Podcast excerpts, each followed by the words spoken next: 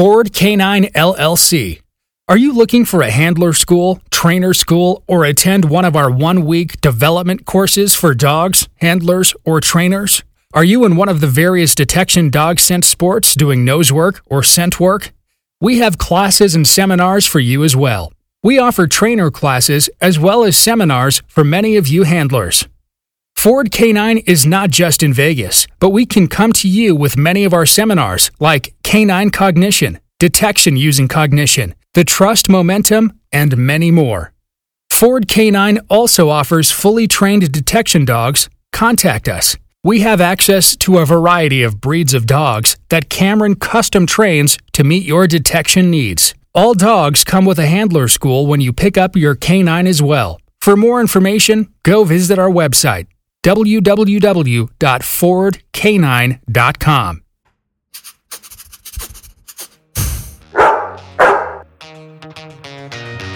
Welcome to Talking Sense, the podcast where we discuss all things detection dogs. Broadcasting from Scent City at the Ford Canine Training Center in Las Vegas, here's your host, Cameron Ford. Hello, welcome to another episode of Canines Talking Sense. I'm your host, Cameron Ford.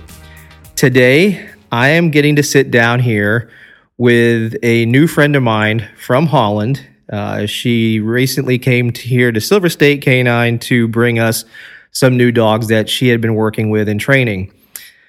Natalie, who is the guest, and I won't try to pronounce her last name. I'll let her do it when uh, I have her do her background here in a second. Um, has a really unique background that I wanted to interview her for on the podcast so that others like yourself as a listener can take this information from her about education and the type of education that currently goes on in Europe when it comes to uh, becoming a dog trainer or getting involved in the animal training uh, ba- uh, career fields. So, with that, Natalie, welcome to the show. Thank you for you know flying here from Holland to deliver us these new dogs.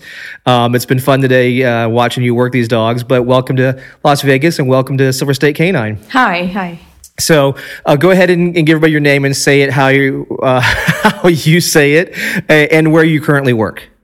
Um, so I'm Natalie van Helmond. Um, I live in Belgium. I grew up in Belgium, but I work in the Netherlands. So I work for the Dutch company Scent-Imprint for Dogs.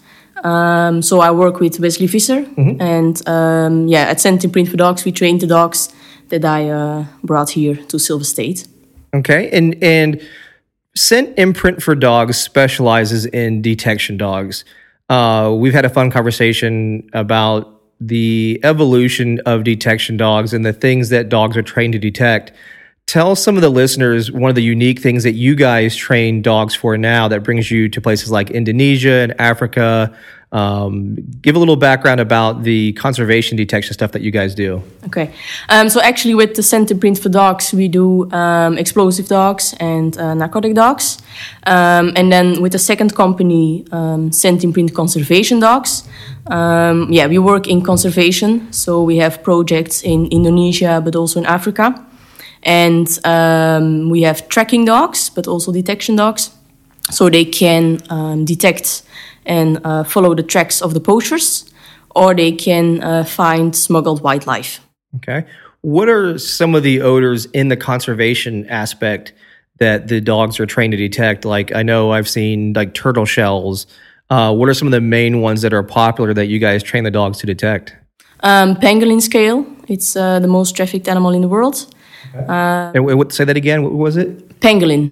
Okay. What what kind is that? Um, I don't know how you say it in is English. It, is it like it's got the it's, shell to yeah, it? Okay. Yeah. Turtle. We call it turtle.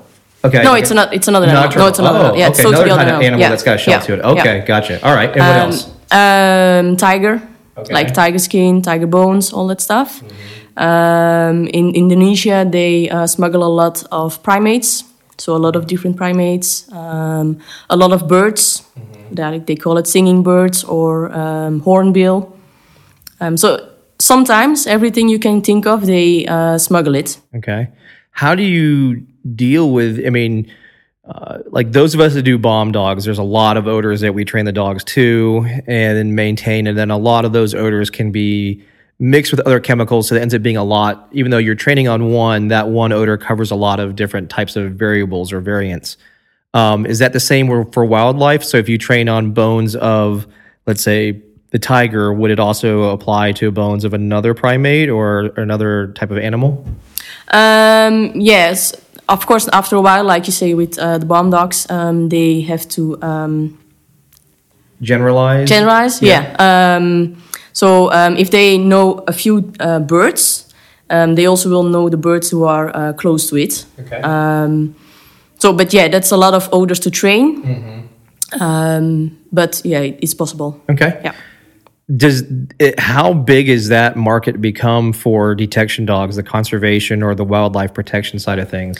Um, it's becoming bigger and bigger um, because they really can see um, it's um, making a difference. Mm-hmm. so using these detection dogs um, and of course there are a lot of things you have to do to uh, protect the animals so um, yeah, not only when they're already dead and smuggled, but also try to um, protect them in the parks and um, all that stuff.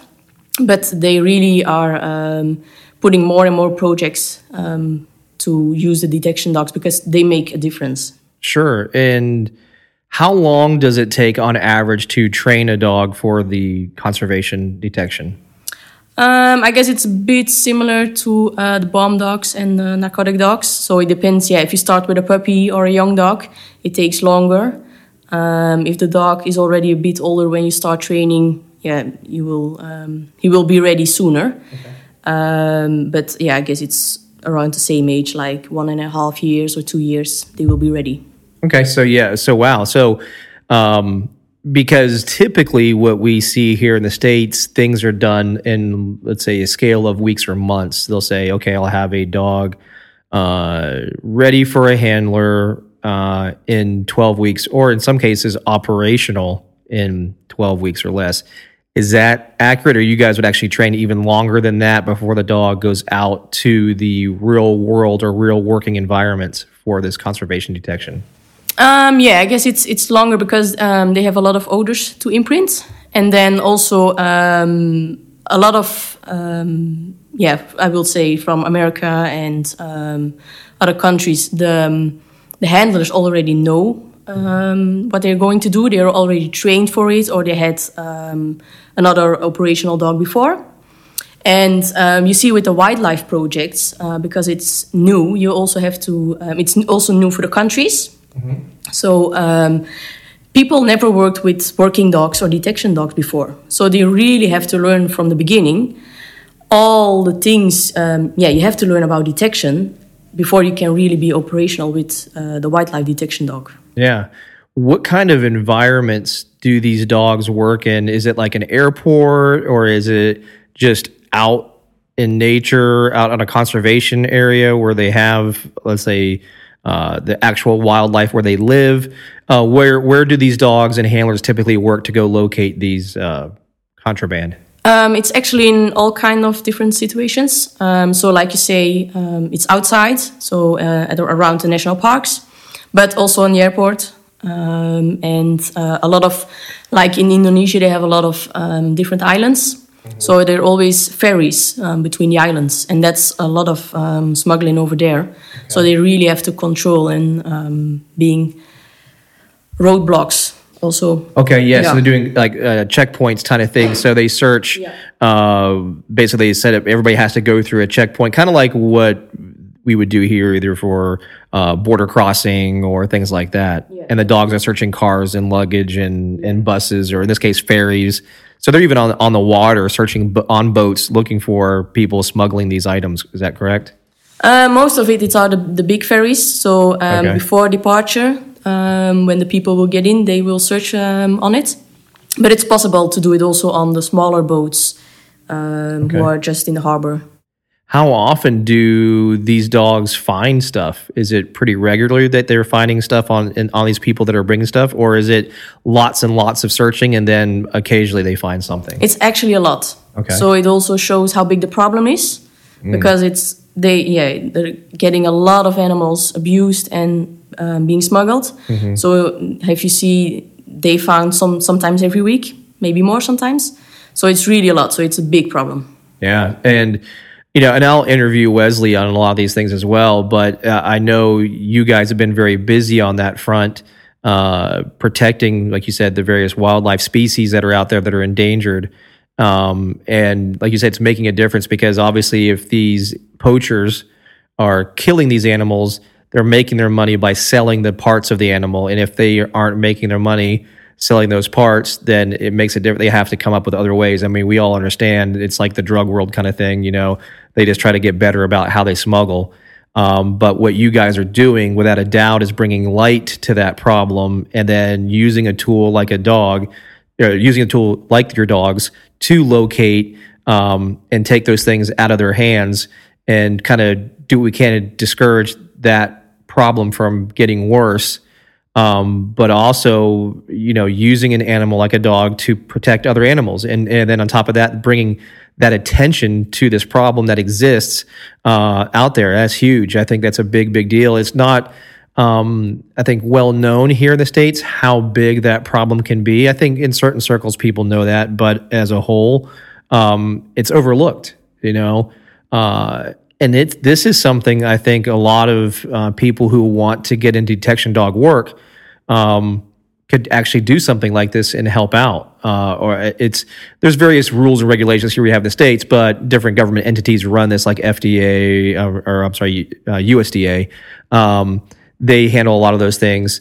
Um, customs, of course, uh, they they deal with trying to prevent these things, but there are various um, private entities that assist in this.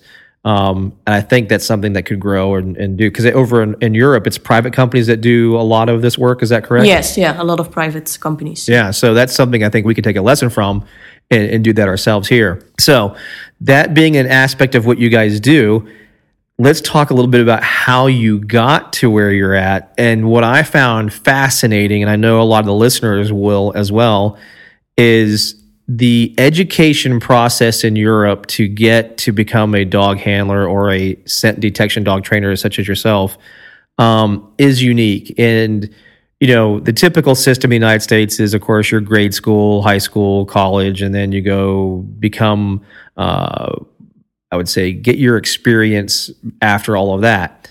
Uh, where you guys take education is kind of more skill based so you go through your grade level of education, but then um, you guys kind of follow a path of what is going to be your career, what is going to be your skill, and then you receive specialized education on that skill, and then you actually go do the job for a while as like kind of like, an intern, as we spoke, and then you actually go do it. And I think that's fascinating. So in this case, you're an, you know a dog trainer and scent trainer. Tell us that process, how you started, you know, what was the first thing, what was the next, and so forth until you got to where you're at now.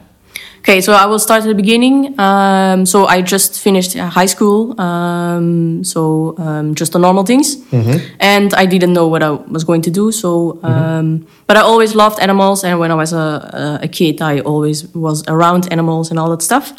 So um, when I finished high school, I was like, okay, I wanna definitely wanna work with animals. Mm-hmm. So it's like, yeah, you know, I like wor- uh, working dogs, but I also like to work with other animals, native and non-native animals. Um, so yeah, we have a lot of educations. So we call it animal education. Okay.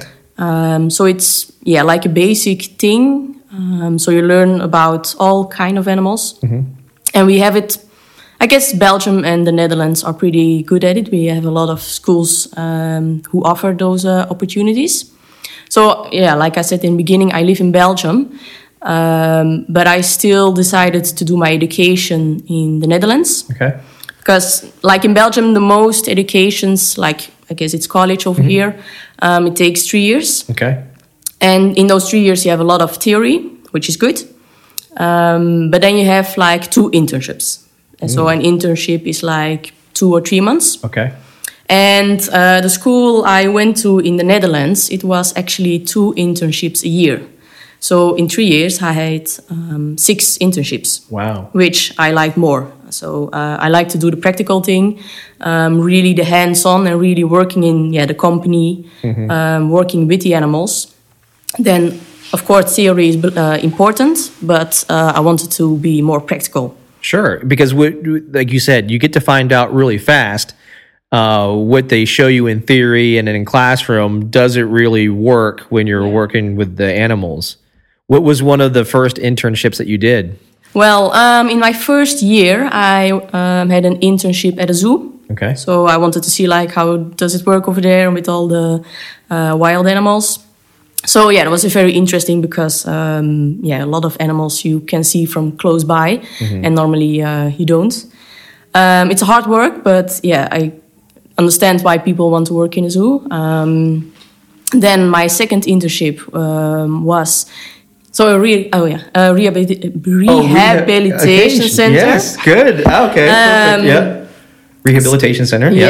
Yeah. Um, so yeah, it was very nice because you um, take care of the sick animals or the injured animals, Yep. but you release them again. Yeah, So okay. that was yeah very nice because um, of course the animals um, who you could release uh, has been released um, if when they were um, Healthy again. Healthy again. Yeah. Um, but they also had um, like snakes, Oh, which okay. we don't have in Belgium. But um, like um, the exotic animals, people uh, can't have in the house anymore because Yeah. uh, they have to remove them. So they also took them in. It was a bit, Okay. li- little bit also for a shelter for exotic animals. So yeah, that was very uh, interesting, and I really loved because you're being a part of um, healing the animals again and just put them out uh, where they belong.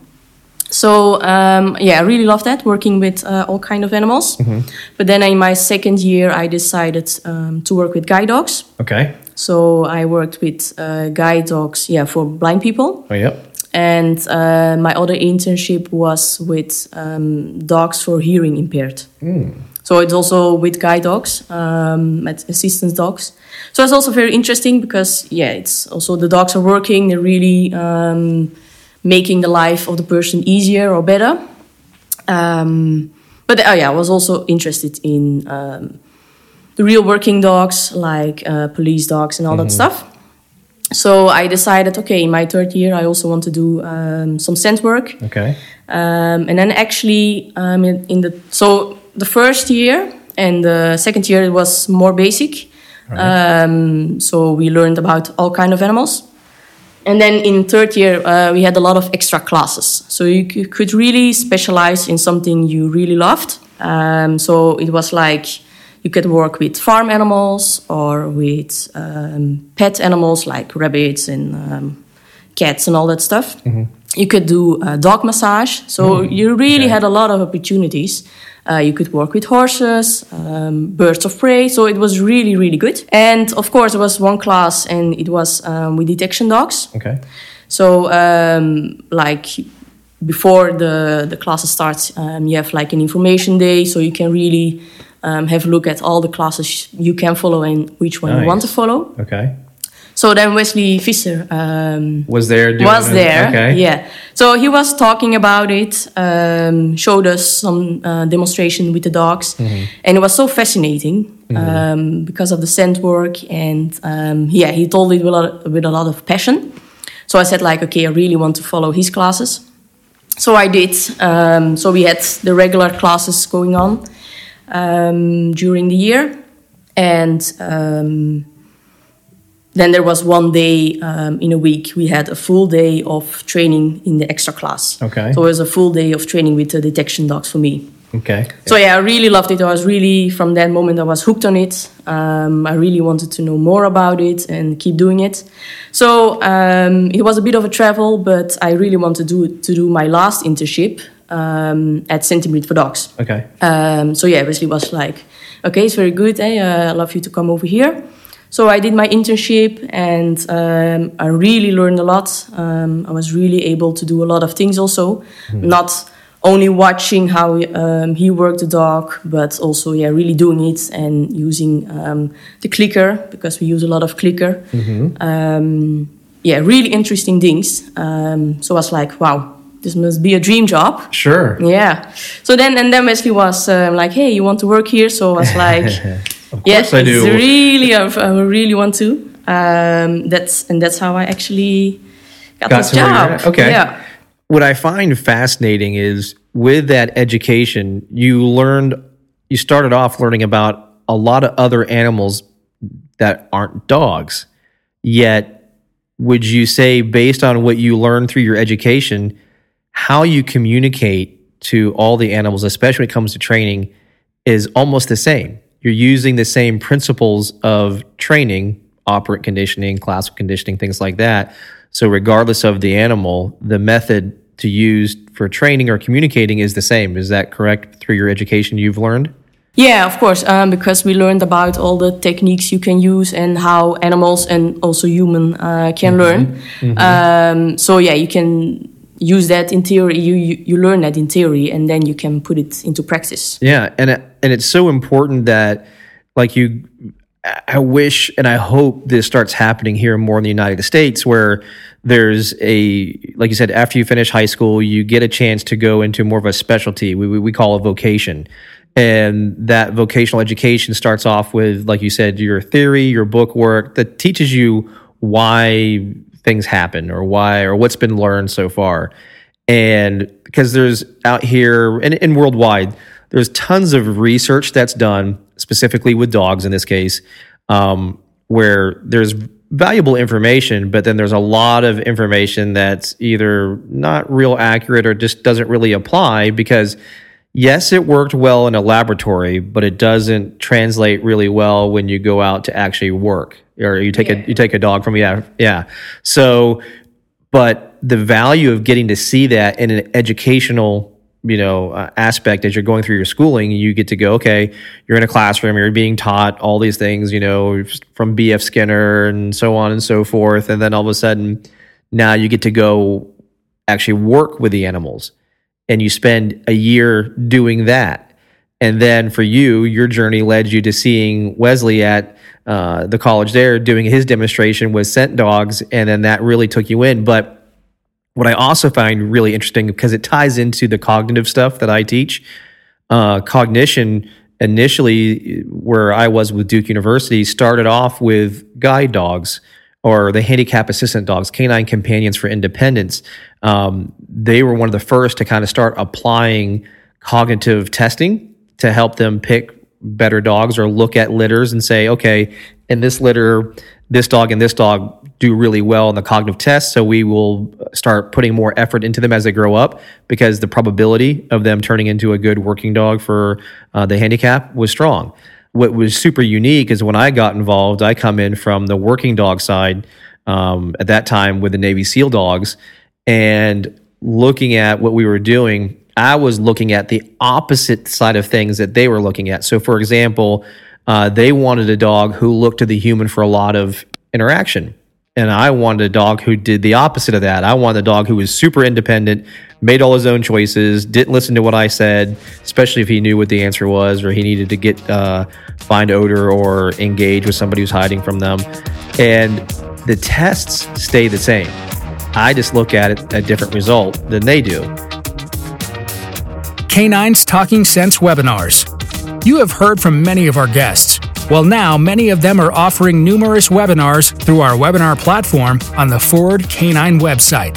All webinars can be purchased for $25 each, or you can join the Ford Canine Club channel and get two webinars a month for $25. Ford Canine Club channel always has one new webinar as well as one of the episodes from the past so you can enjoy again. Go to www.fordcanine.com slash webinar. and that was super fascinating. So to hear that you spent time uh, with the assistance dogs, do you think that gave you a different look or an insight or an advantage when you got to go working with detection dogs? Um, yeah, they, they do, of course, different things. Uh, you're looking for different things, and yeah, of course, there's similar things. Um, but um, like you say, um, at the end, they're doing a different job. Um, but I think, yeah, the most important thing is if you uh, just look at the behavior of the dog, and then you will you can actually work with yeah a lot of kind of dogs. So that that's the most important thing. You can really look at the dog and really um, make a personal plan for that dog, and not be like okay. We do it always like this, so this dog also has to do it all the same. Yeah. But you really have to adapt your plan to the dog. Absolutely, and that's one of the things I try to preach a lot is uh, you train the dog in front of you. You know, sure you might have some boundaries in your training. I go this far or this far, but you have to train specifically for that dog in front of you, which means you have to be flexible as a trainer to know, okay, with this dog, I might do this instead of that. But if you're only sticking to one style of training, you're going to have some problems. You're going to run into things because not every dog's going to adapt the same way, or like again with cognition, not every dog's memory is the same. So you have to be willing to to adjust, and that's big, you know. And and uh, a lot of times, as trainers or as the human part, we get comfortable in the certain things that we like with training. So we become inflexible, and then because of that, the dogs aren't. We're not as efficient as trainers as we can be. Uh, but by being flexible, you increase your efficiency, which means you train your dogs better. So um, I think that was a valuable lesson. I think you got to see, you know, you got to spend time in a different type of dog category, but it also helped, you know, you got to see things as you transitioned into detection work. Um, that you had to be flexible and learn all the different things about these dogs that use their nose more than they do things to like lift things off the ground or bring things or guide somebody to, to a location. So what was your what would you say is one of the most important things you've learned when you first got into detection dogs? What was something that kind of got your attention? Uh, the most important thing is, I guess, um, to look at the emotion. Okay. So see the difference in uh, behavior and see the emotion change. Okay. Um, because when yeah the dog sniffs the odor, uh, you see the emotion change, and that yeah I guess that's the most important thing. Mm-hmm. We, we and, and that's uh, I think in you you know I know exactly what you're talking about because I've been around Wesley, so I know what he means by that. For the listener, that basically means what we typically call a change in behavior when the dog reacts. Uh, in that, and their how they describe that is an emotional response, and that, and that kind of is with cognition. That's there's some like, oh, I found it. I have a video on uh, recently that I had posted on my social media where my dog, uh, my new dog Gamble, was finding a firearm and I had it on the scent wall, and he smells it and almost like jumps, like, "Ooh, I found it!" So Yes. it was, like it was a very Yeah. yeah, profound uh, experience or reaction from him, uh, very emotional in a sense that he, "Oh, look, I found it!" Uh, caught him off guard almost. So um, reading the emotion in the dog, as you said, is, is very key. Um, how about communication? Uh, what's important as a handler? To do, and also what's important as a handler not to do when working a detection dog. Um, yeah, first of all, be patient. um, because sometimes when the dog is trying to figure it out, uh, people want to do all kind of stuff. Um, but sometimes you, you just need to give them time so they will think about it and work it out and they um, will learn more about it. Uh, then we say like, oh, it's over here. So yeah, you found it. Good boy. Yeah. But then actually you did it be- um, and did not, the jo- not, a dog, not a dog. yeah. Um, so yeah, and yeah, the the dogs need to be independent. Of course, it's also about working together and being a team. Um, but yeah, with a detection dog, you need them to be independent and just follow their nose. And one of the things you and I were talking about recently was uh, how the power of uh, marker or bridge has really started to evolve in the detection dog world. Uh, how important have you found that uh, in the training that you've done and the training that you do with Wesley? How important is marker training to detection work from your experience? So um, especially with in the beginning with the green dogs, um, we use a lot of um, the marker. Um, so it's it's a clear sign uh, for the dog. Um, we also have a lot of courses um, running around. So if you're training with the students, we can give like our clicker. We can give it to the students, and for the dog, it will still um, be the same. Yes. It will yes the same. Uh, Same noise happens. yes, on Yeah. same noise wor- uh, working. Yeah. So it gives them a chance to kind of learn timing themselves, even though they're not the ones working the dog. So now, as a trainer, you know, my reaction I think of at first is, well, what if this student makes a mistake and clicks at the wrong point? How how bad is that for the dogs? Yeah, of course you you um, you first have to show them and explain them. You're not gonna be like, here's a clicker and just try out. Yep. because then it's gonna mess up your dog. Sure. Um, so and sometimes we have a backup clicker. Okay. So we say like, if you're not sure to click, don't worry. If it has to be a click, we will click. Um, Just on a good time, and yeah, you will make mistakes. It can't be perfect. So exactly. um, if you make one mistake with the clicker, okay, just get over it and Mm-hmm. just focus and do it again, and then the dog will forget about it. Yeah, it still learns. yeah. Even if we make mistakes. and that's proven even with systems that don't use markers, the dogs still learn despite the human mistakes. You know, it, it may create confusion at times, but what's beautiful about a clicker or a marker in the sense is that you can, by having that tool, that marker, that click, you're able to still signify the really the right behavior you want. So even if you messed up, let's say we want a dog who's got a good sit and stare and they're focusing on odor, and you, you clicked right when the dog is scratching, and you don't want scratching. Well, of course, we know that might have the dog scratch the next time. So we just wait it out. And what's again, what's perfect about that is when the dog is doing what we want, sniffing and staring and whatever, we can click right there. So it allows you to have something that immediately at the speed of sound tells the dog, this is what I want. And it's a very powerful tool. And you, you brought up a good point there, which is when you're working with students and teaching students, having a clicker allows them to learn and the sound is the same versus sometimes verbal. And I use, and people that know me know I use both. I use clicker and verbal. Uh, I transition to verbal as the teams progress. In the beginning, I always use clicker. Um, and the reason that is just on the professional side of things, uh, we always make a joke how handlers forget their toy half the time. So let alone if they forgot their toy, I know most will even forget the clicker. But the one thing they won't forget is a word, and they'll they'll have something that still has a powerful meaning, like a like the clicker does.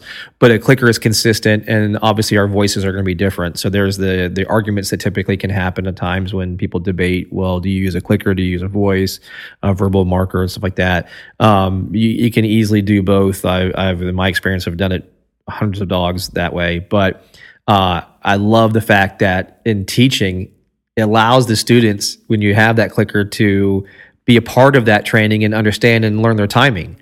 And then whether they use a verbal or clicker later on, they actually in that stage learned timing. They got to watch a dog work, even though they weren't handling. They got to be the one that clicked, and it still has the exact same thing that we want the dog. They learn timing. The dog still gets reinforcement based off that click. It- it's a great little tool, I feel.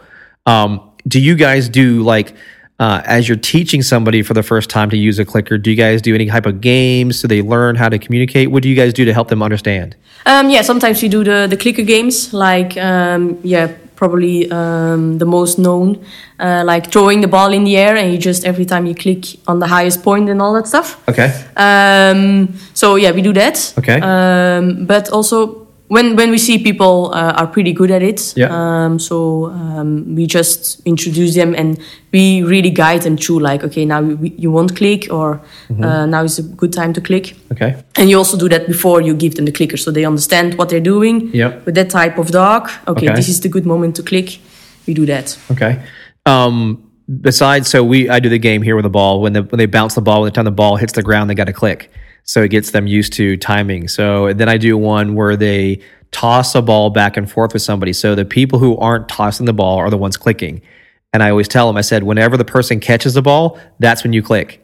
So I tell the people throwing the ball back and forth every now and then, don't catch the ball. Get real close, but don't catch it.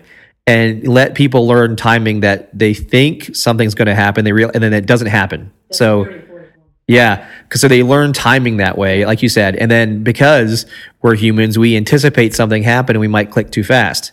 Um, Wesley had made the joke with me sometimes. He goes, "Sometimes Cameron, you're almost too good with a clicker. You know, you you, you get it right there versus letting them do this or that for a couple seconds more, or you know, let something else happen and see if it really works." Um, so those kind of games are so good and so fun because it's interactive. People do one or do that, and they get to learn.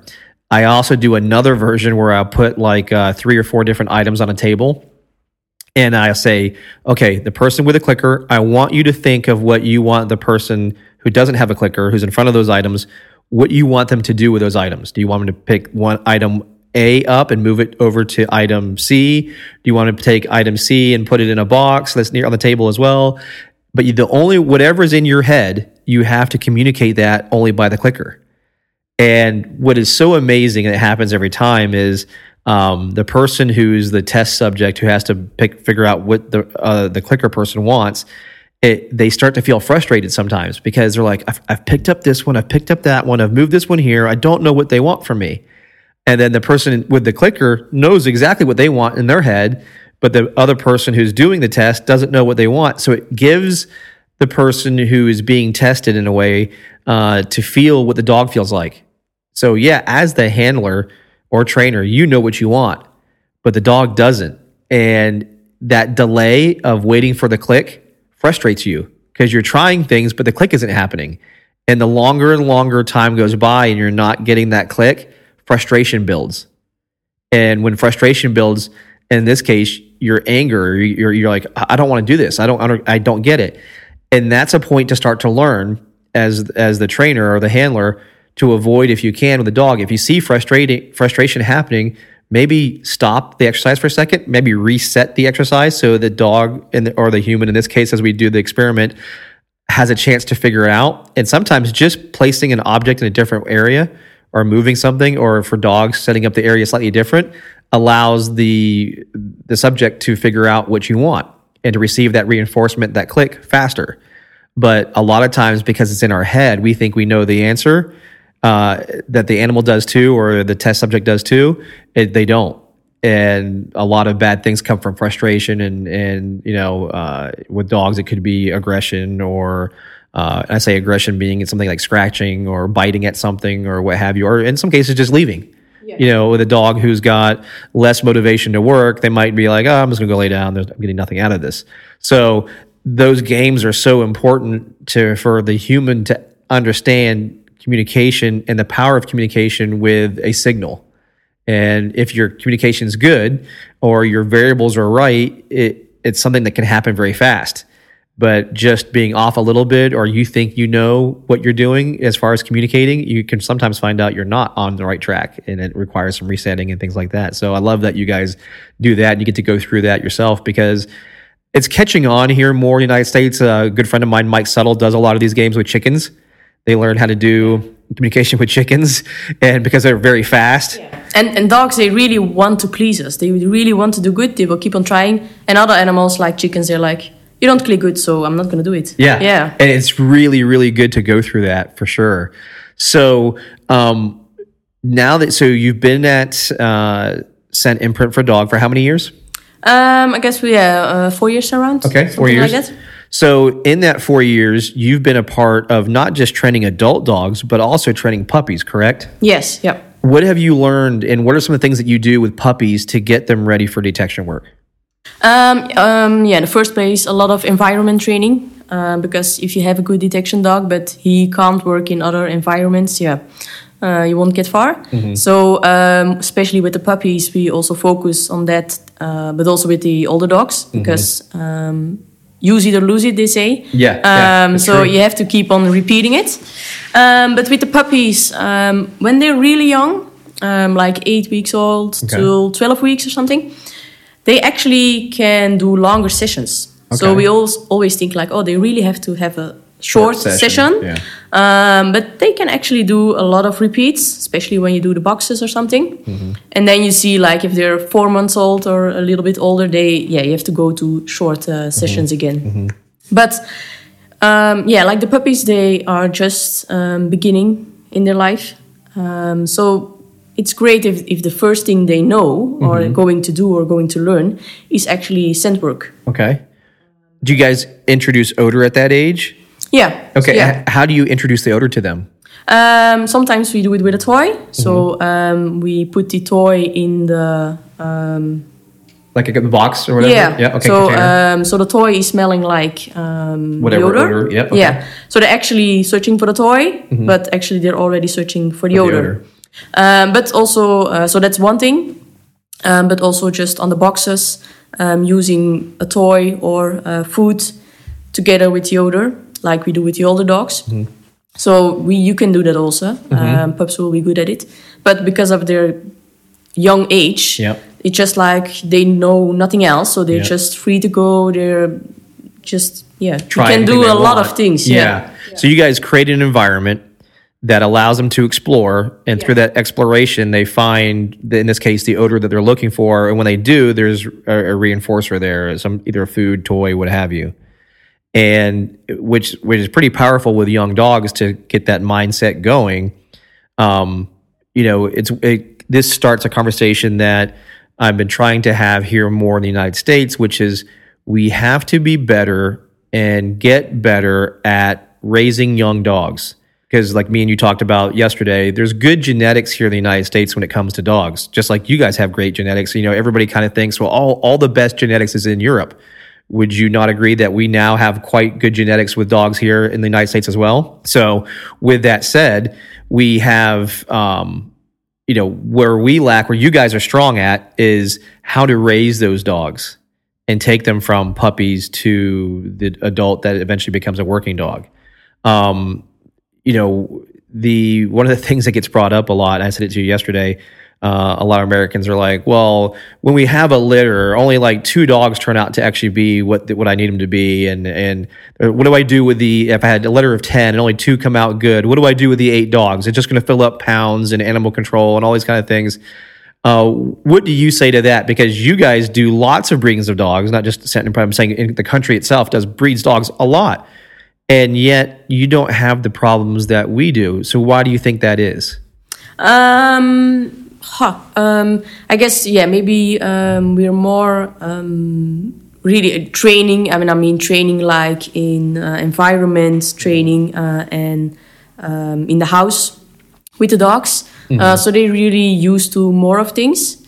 Um, but um, yeah, I have to say, um, like what we do is we, we don't pick a whole litter because then we would have eight pups at a time, so that's Sure. too much. So yeah, we also just um, have a few dogs, maybe two or three. So yeah, then you also take the best of the Okay. of the litter. So I would say, um, but of course the other dogs they don't are wasted, you know. Yeah.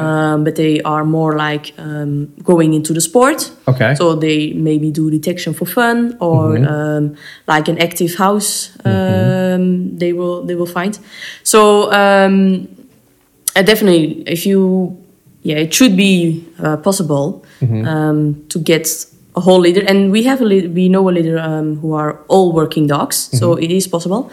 Um, but like for us, for the company, yeah, if we have ten li- puppies at one time, it would be too much. Sure. so Yeah. we we, we um, Pick the best pick ones the best you, one yeah, we like. like. yeah we like um, but yeah the other dogs maybe go into the detection sport or something Mm-hmm. or um, just active house yeah and that's important because you know people get so singular sighted they say oh okay well if i can't get 10 detection dogs out of my litter it's a litter is wasted and it's not you can still like you said find uses and as the sport of nose work and scent work increases here in the united states that means there's lots of availability for things for these dogs to do I think we get focused on the dollar sign a lot of times. We're looking at, oh, well, th- those dogs don't make me any money. Why would I want those? But they still can. It's just a different way. Um, and like you said, you've picked strong dogs to do the professional work, and then those dogs get trained up and they go out and do a job. Going into like a little bit of the breeding aspect, those top dogs that you guys decide to keep, do you guys breed those usually? What usually happens? Do they uh, obviously? We, I know they go to work. They they get purchased by either Americans or other countries or whatever. Um, how do you guys maintain those good genetics? What do you guys do for that? Do you so you've picked these great dogs, you like them. Do you guys breed them possibly before they go, or does maybe the breeder ask to breed with certain dogs before they're sold, or anything like that? How do you guys do that? um, yeah we, we search for um, the the parents so Okay. um, if there are some yeah a lot of dogs come from hunting lines Okay. Uh, so you see they, they're better because they're uh, independent and they love to use their nose.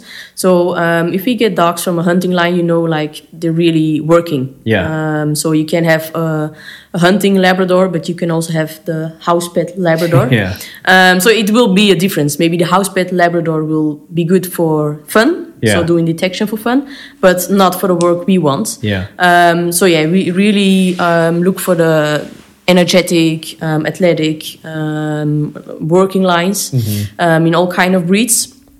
Um, and then, yeah, we um, see the offspring. So maybe um, you can have a look at the offspring. So, like, are there a lot of dogs working from this breeder? Yeah. breeder um, working in scent detection or other kind of jobs. Um, and yeah, we contact them. We ask a lot of questions like, what do they do with the with Yeah. the puppies? Because that's also important. Um, at least they're staying eight weeks with the the breeder, so Okay. there should be things happening. Um, so the breeder takes them out or um, use some balancing stuff so they can walk over little bridges and all Mm-hmm. Yeah, that stuff. exactly. So that's a very important part. It goes back to that environmental aspect. Yeah, yeah, that's you know it's like the the blueprint of the dog. Um, so yeah, we we want the dogs to um, learn a lot already in those eight weeks. Um, and then yeah, sometimes it's also yeah like trying a bit. So um, it's not always a hundred percent guarantee, but I still think we have yeah almost all the dogs we trained are um, out there operational. Um, so yeah, I guess we have a good a good eye for that. Sure. I- and you brought up a key word. The you look for dogs that come from a strong hunting background. And you know, one of the things that you know I have seen it comes up in conversation in the United States is uh, we definitely have some good hunting dogs here. Where they lack is environmental because most of the time the hunters just have the dogs in a kennel with a bunch of other dogs and they take them out to fields and they only go search there.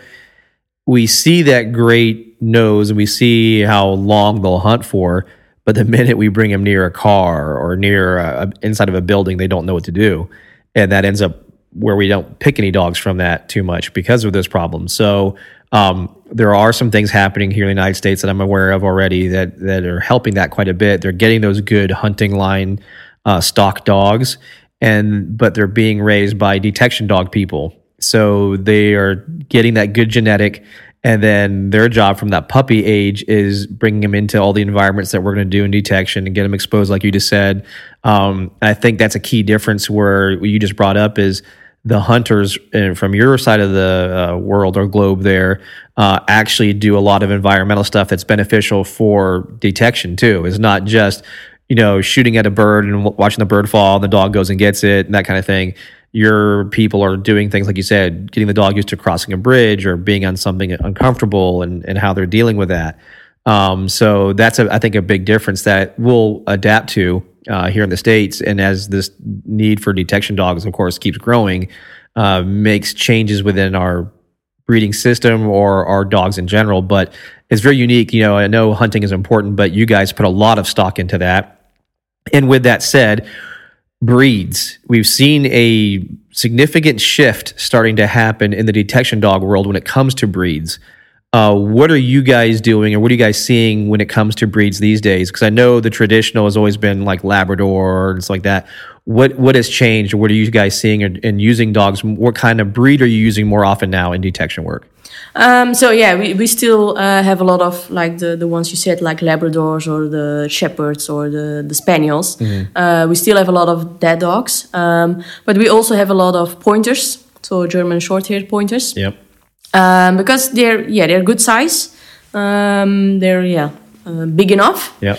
Uh, and they just do great work. They love to do it. Uh, they can keep on searching for a long time. They really love it. And also in the environment, they're pretty stable. Yeah, you said it right. Yeah. Okay. so yeah, th- they make uh, very good uh, detection dogs. Yeah. Now with uh, you, we had a fun conversation again prior to the podcast, um, and I asked you your favorite dogs to work with. Um, go ahead, and tell the listeners uh, what was your favorite dog or favorite breeds to work with. Um, yeah, actually, because we have a lot of different type of dogs. Um, I really love that because it's not only one type of Yeah. dog or only one breed you're working with, um, and we have them from all ages. So it, I really have an interesting job with working all these uh, different kind of dogs. But yeah, if I really have to pick one, it would be I guess the cocker spaniel. I don't know. We have uh, yeah a lot of dogs we trained and uh, put out operational. Um, and it's always also great to hear back from uh, the finds they had or they doing well and all that stuff. But yeah, my, my heart goes, uh, my heartbeat goes a bit bigger than uh, when I get a cocker spaniel I don't know. They're yeah, great size. You can pick them up. You can put them up high Sure. when you have to search for uh, something high. Um, they just love to search. Uh, they're very social, so they go around with everyone. Um, busy environment, they don't mind. So um, yeah, I love them. yeah. The and, and then the other thing we talked about was the Sprocker, which is like the Springer and Cocker, which I'm starting to see more of, and I'm liking a lot myself. Um, and then of course the pointer for me, and I think here in the United States we're starting to see that a lot more. Um, the you know obviously the number one detection floppy ear dog that everybody got used to was the Labrador. Um, kind of like in the old days when it was when you thought a police dog, you thought of a German Shepherd. Now it's evolved to basically being a lot of Malinois, Dutch Shepherds, and German Shepherds. But uh, the Malinois and Dutch Shepherd have picked up the numbers quite a bit. Um, I'm seeing that same change happen uh, with the detection dogs going from Labrador to Pointer, and also the Springers have been fairly popular, but there's a stigma about height. People are like, oh, I don't want this tiny little dog. I want a dog who's bigger. Uh, the, and I think the pointer kind of fills that look part for people. But I can say, uh, working with them, uh, both like, kind of like the the Springers and then the Sprocker and then uh, Pointer. Um, there's advantages to all of them. All of them are very good, and I think the diversity that we are seeing in the detection dog world now with the different breeds is only going to help because uh, I love a good pointer when I, when they're working because they're so obvious when they have odor, and that's obviously a, a problem where a lot of handlers are like. Well, I'm not 100 percent sure if my dog's got odor or not. I mean, we did a video, filmed you today with one of the new dogs, and this pointer was going up a shelf, sniffing high, leaned his head all the way backwards, like he almost fell down because he's his brain was telling him just to follow the odor, like he would be outside looking for a bird. But in this case, it's the drug odor. Almost tipped over doing it because he's following air current, and and pointers uh, are so amazing at following air current, almost better than I would say other breeds naturally. Other breeds do it, but pointers over and over again naturally just seem to have that where their head kind of pivots and you can see it. And me and you were talking about this one dog spins like he gets in the odor, goes all the way out to the edge. Nope, not there. Comes back and just go. Oh, nope, not there. Comes back, and it, it's so easy to know. So easy. It's so natural for them. Yeah. Yeah. A- And and with the you know springers or sprockers or things like that, they're very fast dogs. You know, so sometimes they're hard to read because they're going you know boom boom boom boom real fast, and all of a sudden doop stop, and then before you know it, they're on odor. Where that that pointer because of how they just it's so flowing that that's the big difference I see. Uh, labs have it too, but labs are kind of like in that middle ground. They are they can be you know pointer like, but they can also be spazzes like springers, and then they move so fast, and all of a sudden, boom, they are on odor and they stop. So it's so you, obviously you guys have seen a dramatic increase in those breeds. Um, what would you say is the most popular breed for detection in Europe? Um, yeah, I guess it's still the mix-up. Yep. I guess all, all the all the breeds. So you guys have a pretty diverse. You couldn't say there's one strongest one. It's pretty good Yeah, balance. you see the of all of them. shepherds, Yeah. but you also see the labradors. Yeah. Mm-hmm. You still still see the spaniels. Uh, pointers are coming up more and more, yeah, yeah. but it's it's still yeah the mix of it. Okay. Yeah. And it's, you know, obviously here in the States, it's definitely been labs, but that's changing quite a bit. Um, you know, and, and one of the things that we've, uh, I was talking to you about because there's a lot of misconceptions, uh, about what's going on in Europe compared to, or what we're being told, uh, that all the best dogs aren't, are never sold to Americans. Um, I, I laugh at that because I lived there, so I knew. In, in fact, it's kind of the opposite. You know, the the best dogs, uh, you know, fortunately or unfortunately, a lot of them are sold, and it's you know it's a business, so it's always sold to the highest buyer. And for a long time, Americans spent the most money buying dogs. Um, so, would you say that's an inaccurate statement that the the best dogs are only kept in Europe and we get their garbage? No, no, definitely not. no, I guess if if you ask for a dog on that moment, like I want a dog for this discipline, um, it's not like oh we just give him the the toughest one or uh, the baddest one. No. Yeah. No, and it, it's because again, it's a business. So you guys want good dogs to be put out there because you trained them and you've raised them and you've bred them. Uh, you're not holding them back, but where I think the misconception comes from is you guys are constantly breeding good dogs. So I think people just assume, and I, they hear through friends or whatever is like, oh no no no, we the, this is my dog, I keep him here. Um, but I've never come across somebody either from Holland or wherever else. If someone offered the right money, they know they're happy to take the next dog they have in their their house anyway and raise that one and then sell that one. Of course, there's really good dogs that get kept and bred for a while but uh, I think it's fairly accurate to say if a good dog is there for a little while, they'll breed it a lot and then they still sell it. Correct? Yeah. Yeah. So, um, and that's a lot with more on the sports side with KNPV and I things guess. like that. I, Yeah. I guess I, I can't say it's in uh, detection work like that. Maybe Yeah. other disciplines, but Yeah, not so much with that. Um, how would you say the state of um, people of in the age range of let's say forty to twenty? Is there still a big interest in working dogs and people in this age range, or is it dropping down a lot? Um, you mean working dogs in general? Yeah, like working with dogs in either detection or sport, like KNPV.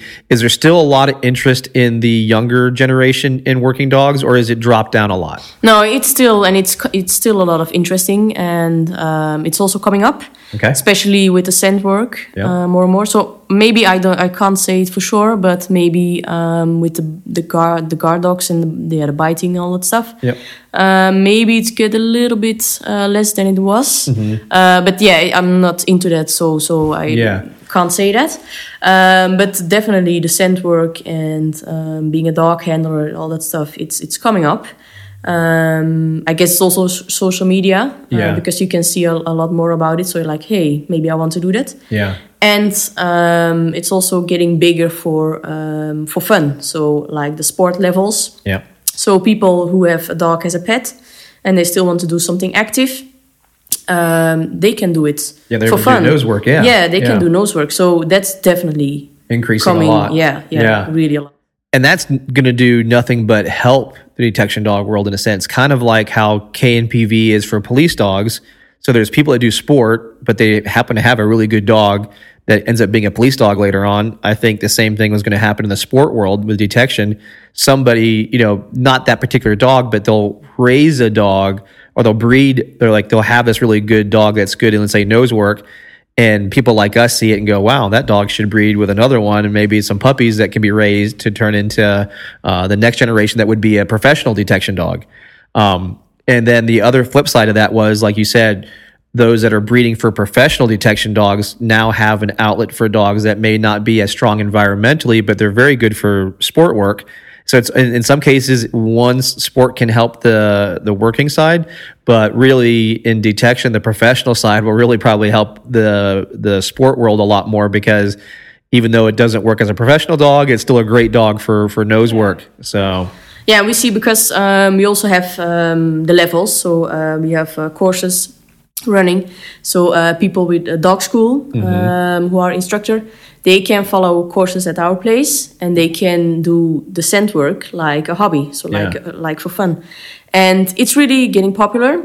And um, it's just so nice to see because people love it. Yeah. They really uh, getting in, intense into it. yeah, Um, and the dogs also love it. So it can be a little dog, it can be a big dog, Mm-hmm. a puppy, an older one, uh, maybe a dog who has uh, got injured Yeah. and needs to calm down a little bit, but still has to do something uh, with his nose.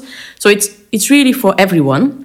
And it's just lovely how you see the dogs and the people work together as a team and just do something together. That's that's very good. Yeah. Yeah, for sure. The so we'll in closing here, if what would you recommend uh, for a person who wants to kind of be like you, where they uh, have a chance to become a professional uh, trainer and work dogs professionally, like finding either like we talked about in the beginning, uh, conservation detection dogs, um, or maybe even bed bug dogs because we know sometimes the bomb and drug world's more for law enforcement, military, customs kind of thing. Um, but that path, uh, you know, how important was theory? And then if you had to, I'll ask it this way: how, what was more important, learning theory or being an intern? Yeah, for me, um, it was being the intern. Um, yeah, of course, you also have to be a bit lucky Um, so I always say I'm, I'm very lucky that I had this job. Um, but um, I, am yeah, I'm also very happy that um, I followed the path I chose. So of course I didn't know years ago. I was like, okay, I'm gonna end up uh, with this company. So I was sure. like, okay, I want to go in this direction and work with animals, and then I want to work with dogs. So um, just do your best, really do your best, because there's a lot of people out there uh, wanting to do the same, mm-hmm. like getting the same job. Yeah. So um, you really have to do it with passion and um, choose your way, mm-hmm. and then um, yeah, you will get where you want to go. Yeah. So for me, it was very good. I had, I mean, um, an education with a lot of internships because yeah, f- personal, I think I learned the more the most um, up there, yeah. and not only at school. No, and and like we, we both agree the learning of theory and the and the, and the classroom stuff is important but your tr- the true value of learning dogs and, and, becoming a good trainer and handler is just doing it um, and you know one of my plans here at silver state is to start building a internship kind of program i'm still trying to wrap my head around what's the best way to do it because where you guys are unique in europe is your your uh, educational institutions offer those classes that link to a facility like ours here at Silver State, where then you come here and, and do internship with me. So I think that's a big key. If we could change here in the United States, is possibly, and maybe there's listeners that have ideas how to make this happen, but there needs to be that link between um, whether it be a community college or be a university, where the person can get some of that uh, formal education on theory and things like that, but then that institution is also attached to professional uh, businesses who have the dogs to train. And I can tell you firsthand, you've seen it here too.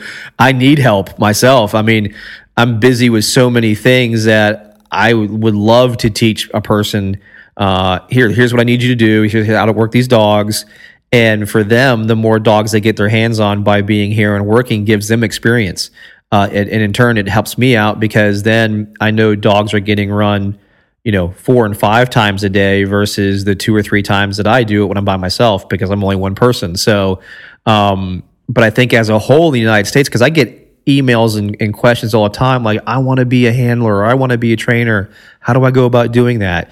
and we lack that connective piece between the uh, academic institution and where the vocation or the actual doing the job is because at the end of the day that's after they get experience that's where they'll get work they'll actually get paid to do it so um, hey maybe this you know provokes a thought for somebody listening to this, this podcast says, "Hey, Cameron, I have a way that we can make this work, or I know somebody that can do this and do that." Uh, I hope that sparks, at a minimum, a conversation uh, where people can walk away and go, you know what? At a minimum, I should try to at least be an intern, you know, volunteer my time to learn the skill. Because just like you, once you did that, the money came. You were able to do it professionally, correct? Yeah. yeah. So, um, you know, I, again, I hope this at least gets people thinking. Um, and if someone you know is interested in a internship, reach out to a professional institution um, that does whatever line of dog work you want and see if they're willing to do some intern. You know, it, it, takes a little bit. You know, you know, people when they have business have to protect business a little bit, and they do that. But as a whole, to us move forward, we have to do these things. So I think it's important. So thank you for coming on the show. I greatly appreciate it, and it's been fun. And I'm about ready to send you out to go explore some more Las Vegas. We're going to go down to Fremont Street. You're going to have some fun out there. Uh, last night, you definitely got a uh, quite the dinner experience. Yeah, wow. Thanks to our friends over at the Wynn Hotel. Yeah. Um, that was really amazing. Yeah. and then today you got to have some fun with some local yeah. police yeah. here. Got to be on a police motorcycle, yeah. got to be in a vehicle, watch some dogs work, uh, got to see a certification being done. So, uh, you know, again, I'm, I'm thankful you brought these dogs. It, it helps us. Uh, I love the unity that we can have between, you know, uh, people like yourself in in, uh, in Europe and us here in the United States too, because we all have the same goal, which is good detection dogs. So Thank you so much for being on here. Thank you for having me. Yeah, and I'm sure you'll be back here in Las Vegas Yeah. before too long, unless Wesley gets jealous. Yeah. and says, "What? What is this? She gets to do all this fun stuff." And so, uh, but so if if people want to reach out to you, you're on social media, correct? I am, yeah, I'm on social media. Yeah. So your name's on there, and what I will do is put in the show notes uh, on the podcast how to get a hold of you. Uh, we'll put your email down there if you want, and people can maybe email ask you questions. Yeah, know, about your journey and how you got to where you're at, more than what we could cover on here. Does that sound good? Yeah, very good. Awesome. All right. Again, thank you very much for being on the show, and uh, maybe on the next visit we'll do another follow up podcast with you. Okay, good. All right. Awesome. Thank you. See ya.